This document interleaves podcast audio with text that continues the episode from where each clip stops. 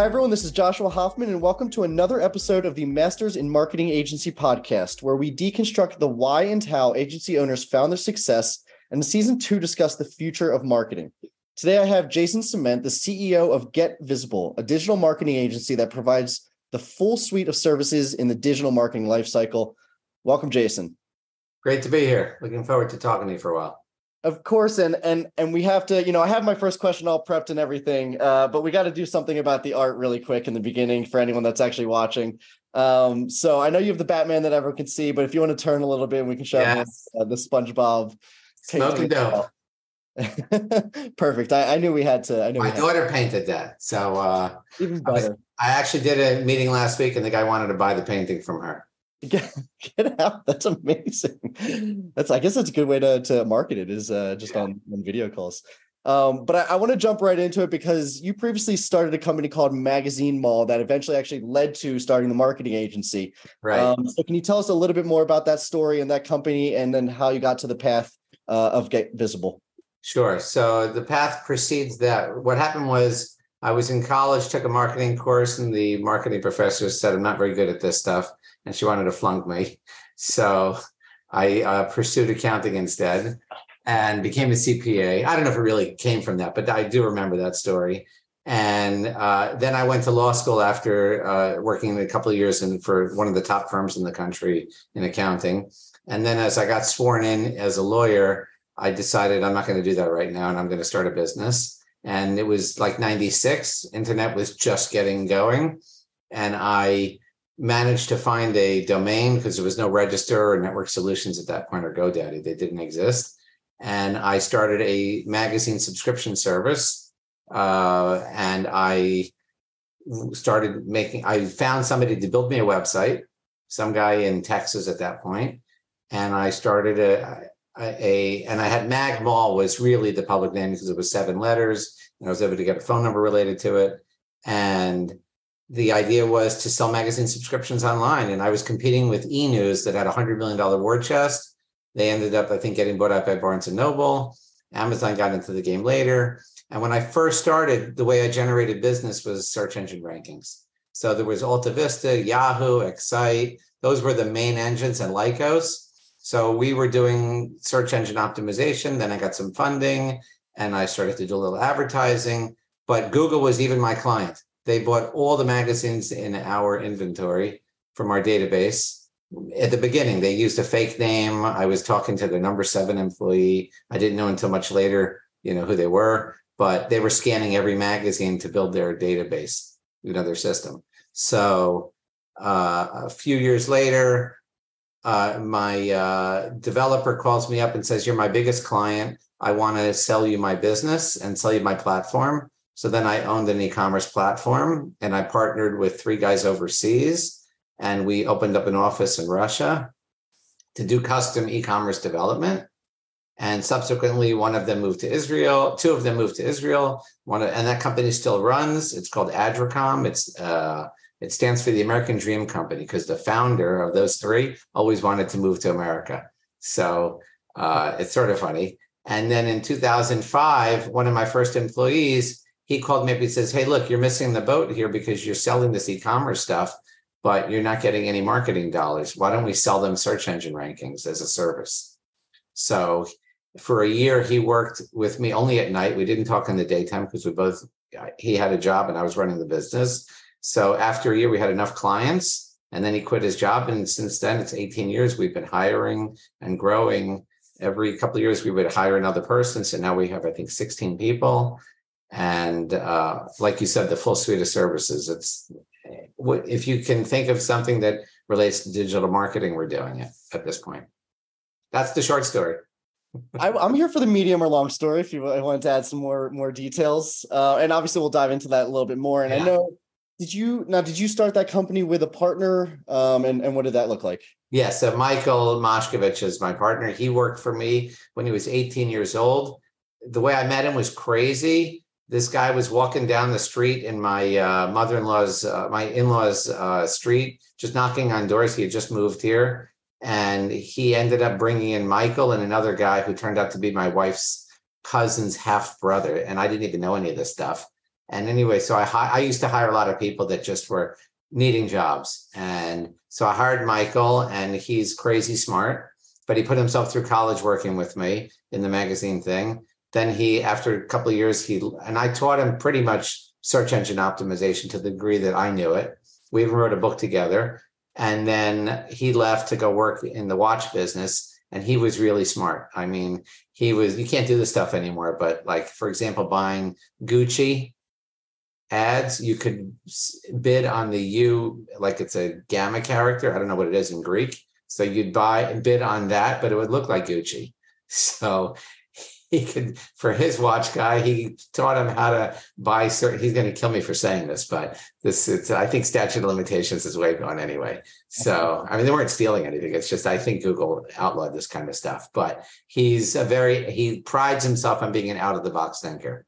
So I, I mean i'll say one thing because we're talking about it internally like what makes get visible different than agencies that exist on every street corner?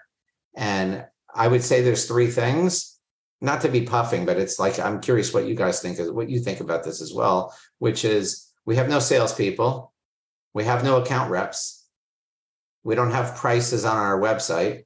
Like everything is custom developed for each client based on their situation. And we have a thing we call all hands on deck.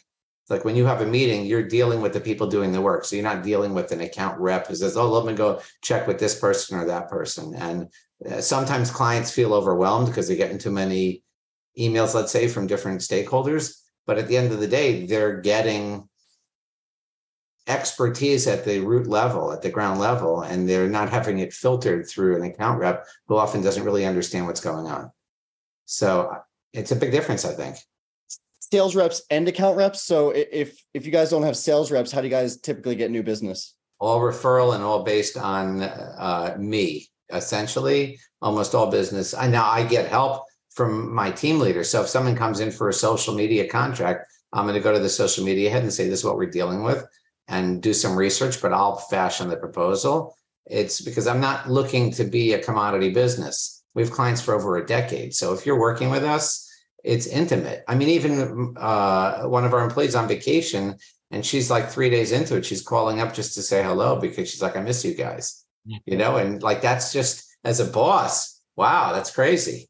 You know, I, obviously we have a good relationship, but the same thing with clients where the clients and my team, they're sending each other memes, gifts, messages, stuff like that that transcend the work thing. So we're just an intimate agency in in the respect of uh, I, I, I'm trying to figure out a way to articulate this. It's not so easy because we're so different than most other agencies.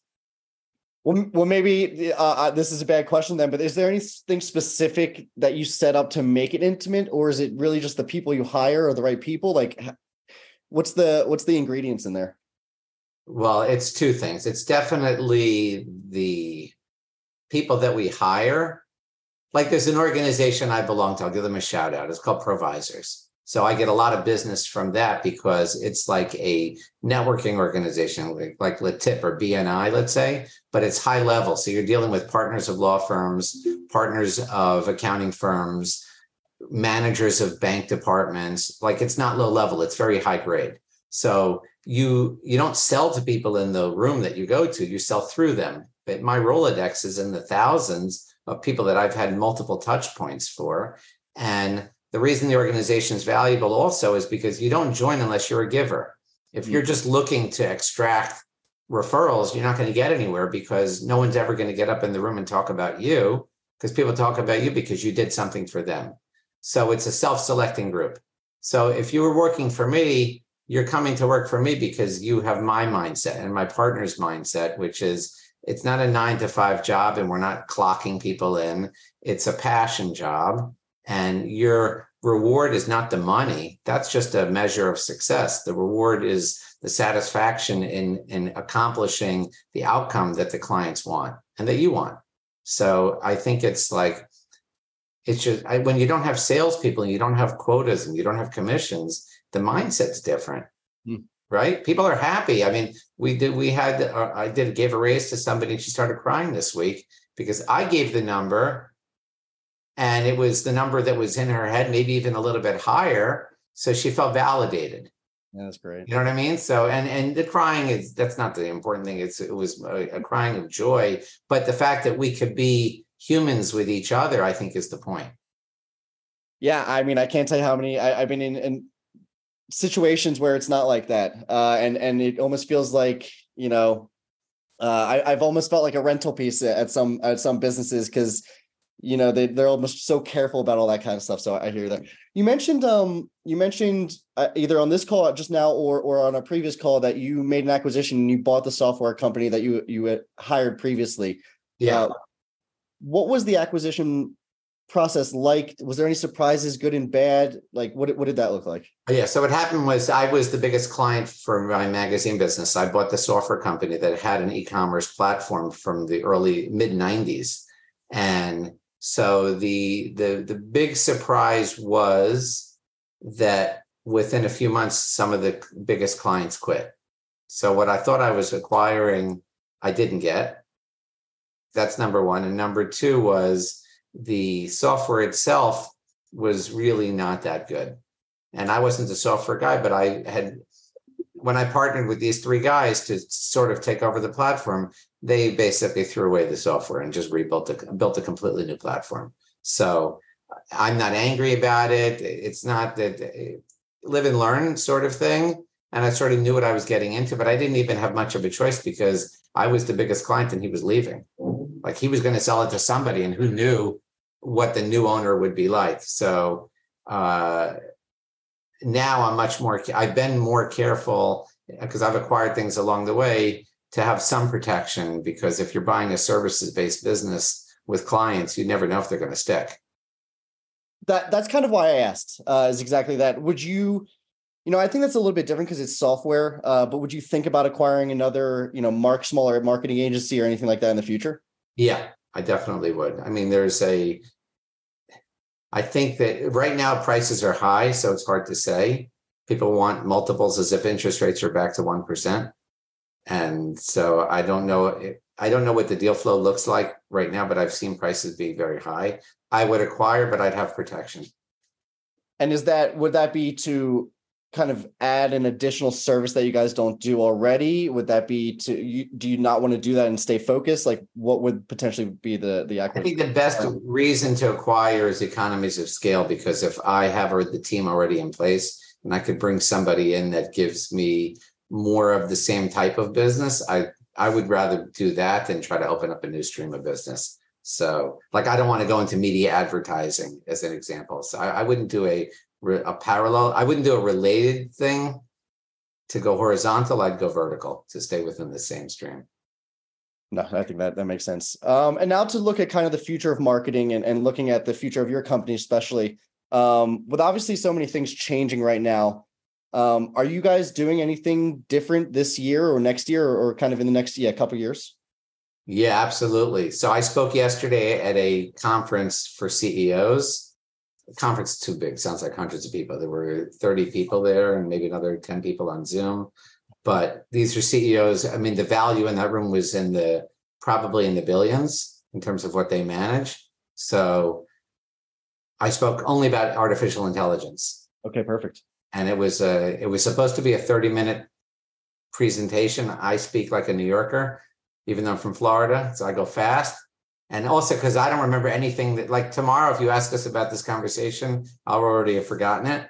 Uh, I'll remember the high level, but not the details. So I figure if I'm doing a presentation, no one's going to remember it anyway. They're going to remember the gist of it. So I say, here's the PowerPoint, you can have it. I'm just going to cover now all the things you can look at later. So you get the idea of what I'm doing. So I had a 25 minute Q&A after a 20 minute presentation and they just stopped it because there were more speakers and it's not that I was so awesome, but the content in there is on everyone's mind. They were taking pictures of my PowerPoint with their phones, even though they were going to get the PowerPoint. It was a little weird. But uh, AI is the game changer for my business right now because it enables me and my team to deliver so much more than we could before. But the challenge, of course, is so other agencies have it too. So, and that's that's the rub. How do you? Uh, the big question today is if everybody's using Jasper and all these tools to create content, how do you create better content? Mm-hmm. Right? Because yeah. someone can just take the content I create, feed it into uh, ChatGPT, and say rewrite it and make it seventy percent different, so it's not a copyright violation, and it can do it, and it's got the same content. So, how do you make it better? So uh, I'm not going to reveal that, but there are ways to do it. uh, yeah, oh, well, you knew my next question there, and, and maybe this is also an unfair question because you said you, you typically won't even remember what you said, which I'm in the same boat. We, we are very similar. I talk way too fast as well. Um, but can you give us some of the highlights of what you talked about then? From yesterday? Oh yeah, sure. Um, First of all, what was crazy is that I presented Wednesday, but Wednesday morning, Tuesday, Facebook already released Llama, which is the new LLM model, right? And that and Llama has a lot of things which are very engaging in the meeting because you control your data. So you can set it up so that you're not giving the data to the index and it can be self-contained. That's a big part of Llama and it's cheap. I think it's free for now. So uh, I talked about things like prompt stacking. So you can do a series of prompts and instead of waiting for the response and then putting in the next one, you can chain them all together and make it an automation. And then obviously, I didn't talk about it there. I didn't want to go too deep, but you can use Zapier to create chains of things or a company called Bardeen, which will enable you to, it's like Zapier for, for a ChatGPT. Um, I talked about plugins for ChatGPT that just make the interface better because the chat interface is terrible. Uh, but truthfully, beyond ChatGPT, use Claude. Claude is like comparing a mouse to an elephant. It's got way more uh, um, it's like 2,500 versus 75,000 in terms of the scope of a conversation. So there, I, I just tried to give them a bird's eye view of what different tools are available and different experiences. And then there's five different ways you can use chat and each engine has something special. So like Google Bard is good for one thing, ChatGPT for another thing, Claude for another thing. So the one thing I tell people is go get a subscription to poe.com, P-O-E, because it gives you access to all the models in one place. Damn, you gave us uh, all the resources there. Uh, and, and, we have a co-host on the call today. Alex, did you have any thoughts? I saw you shaking your head a few times, so I don't know if you wanted to add anything to that.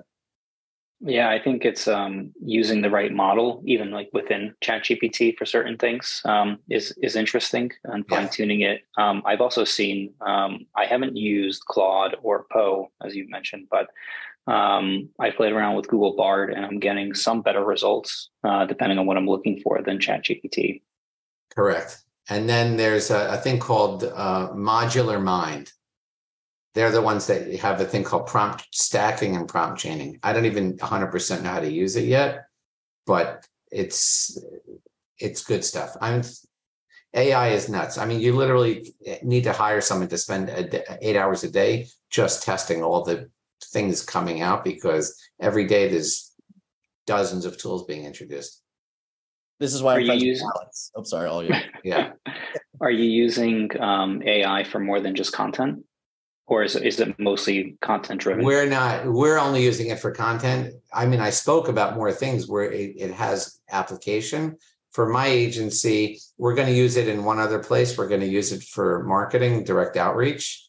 We're going to use ai it's still content because it's going to create messaging that's tailored but we're not using it for customer service for example. I'm debating whether to put a chat engine on the website to talk to people but we're not again that's if you're running an, a non-intimate numbers-based business, then those chat things are awesome. But if you're like me, where it's it's about the intimacy and, and tailoring the discussion, I can't trust an engine to nuance out what I think I'm giving to clients. I mean, mm-hmm. when you finish a conversation with me, you need an uh, an Advil. Let's put it that way. Uh, and, and, maybe for lack of a better question, as we kind of close up this last chapter on the AI stuff, I, I want to keep diving into this because I kind of want to make the episode title yeah. uh, something about this. Um, and, and again, for lack of better question, is there anything else you would like to add about AI that's worth mentioning? No, we're good. and a few questions I tend to ask at the end. Uh, if you had to teach something to other marketers, what would it be? Well, that's a good question.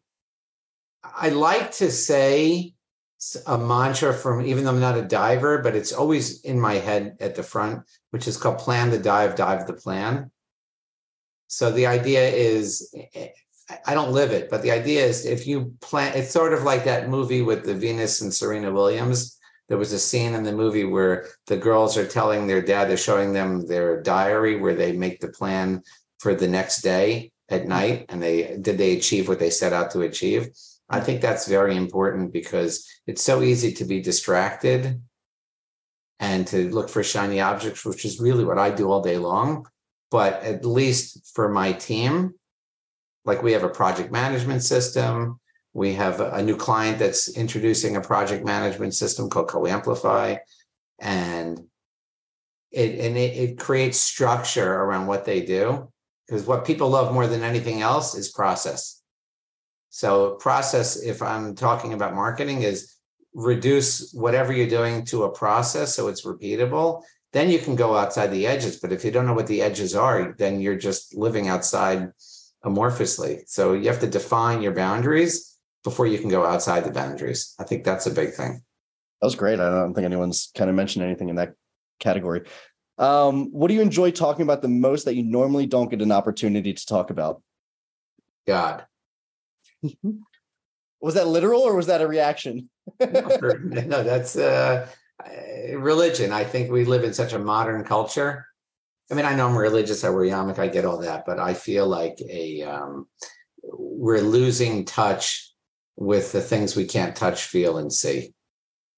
Hmm. And so I feel like there's and and there's a humility in in in in a religious mindset. Doesn't mean everybody needs to be religious. It's not the point, but there's there's especially now i maybe it's like this in every generation but there's such a me me too type of gestalt that and doesn't mean we don't care about other people it's not about that but there's just i feel like there needs to be more humility and gratitude in the world and i think that you you tend to have more of it when there's some superpower that is part of that conversation and I don't want to turn off people that don't believe in God or things like that.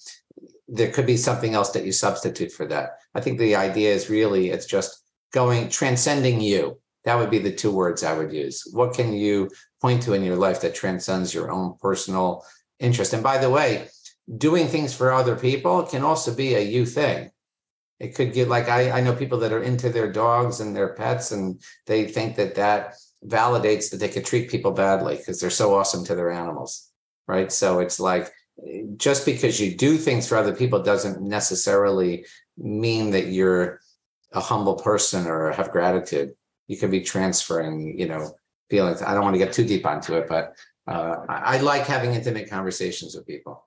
That gets well, I really, yeah, I really like that because you know I, I tend to read like more philosophy, which obviously there's a lot of lessons that are similar. And I have a friend that went through AA and um, he's not necessarily the most religious person, but he uses the word God uh, just kind of, you know, in that same space. So it doesn't need to be, you know, this man in the sky type thing. It, it really right. is the all encompassing, you know, everything around that. So I, I think that was a, a great uh, thing to say. Right. I mean, I don't want to sound like what what is it, uh, pretentious or things like that. It's not about that, and it's very hard to nuance it without sounding like you're some right wing fanatic, right? So, I, and no one would ever call me that. Um, but at the same point, it's it, I like those hard conversations. When I was going to be an attorney, I was going to be an estate attorney because I wanted to get into the family drama. Mm. Mm. Meaning, I would like to help the drama, obviously. Right, right, but right. it would be like every day being inside a soap opera. It'd be sort of interesting. Uh, but at the same point, it would be empowering because maybe I could help people. And and right? I and I gotta ask any uh, any other Yiddish words you like to just throw out there. I'm I'm always here for that. Well, the best ones are gan kakanaf and yam. You know what that means? No. you don't know that one. It's, it, it's, go crap in the sea. It's a very old uh, Yiddish. Uh, I don't really know Yiddish. I I know certain phrases like that. It's just basically telling someone to f off. Uh, Alex, you knew that one. It sounded like. Yeah. Can you, can you guys send that to me after this? I'll, I'll try to put that in my. In my there, there's an old Arab curse, which I think they have in Yiddish also. It's like you should go outside with butter on your head. It's like it should melt all over you from the heat and just. I'm I'm happy I asked that question. I knew I, I knew I had to. So, um, great. Last couple questions. Are you guys looking to hire any positions right now? Uh, Yes, yes, we're we're very much thinking about a uh, an SEO related job. I don't know what more experience, not not a junior person. Gotcha. We're just we're just busy, and I think we're we're we try to not get overloaded. So, like that plan the dive thing. So we're planning for the growth. So yeah. And then last question, my favorite question: any books, podcasts, or newsletter, any kind of recommendations like that? Uh, Business, marketing, not. No, no, no, I, I hear you. I hear you. So I would say uh, the AI exchange. I think of all the AI, uh, they charge money, so that's why it's probably better content. But they're creating all these. Uh, first of all, they're covering everything that's happening AI, that just like the other ones that are out there. But they also create playbooks. So if you're trying to get into the AI world, that's a good one. I'm giving a big secret on that one, but yeah. Anything else? Anything else? Yeah, my my own uh, newsletter. Please. Except I don't advertise it. If you want it, you have to write me.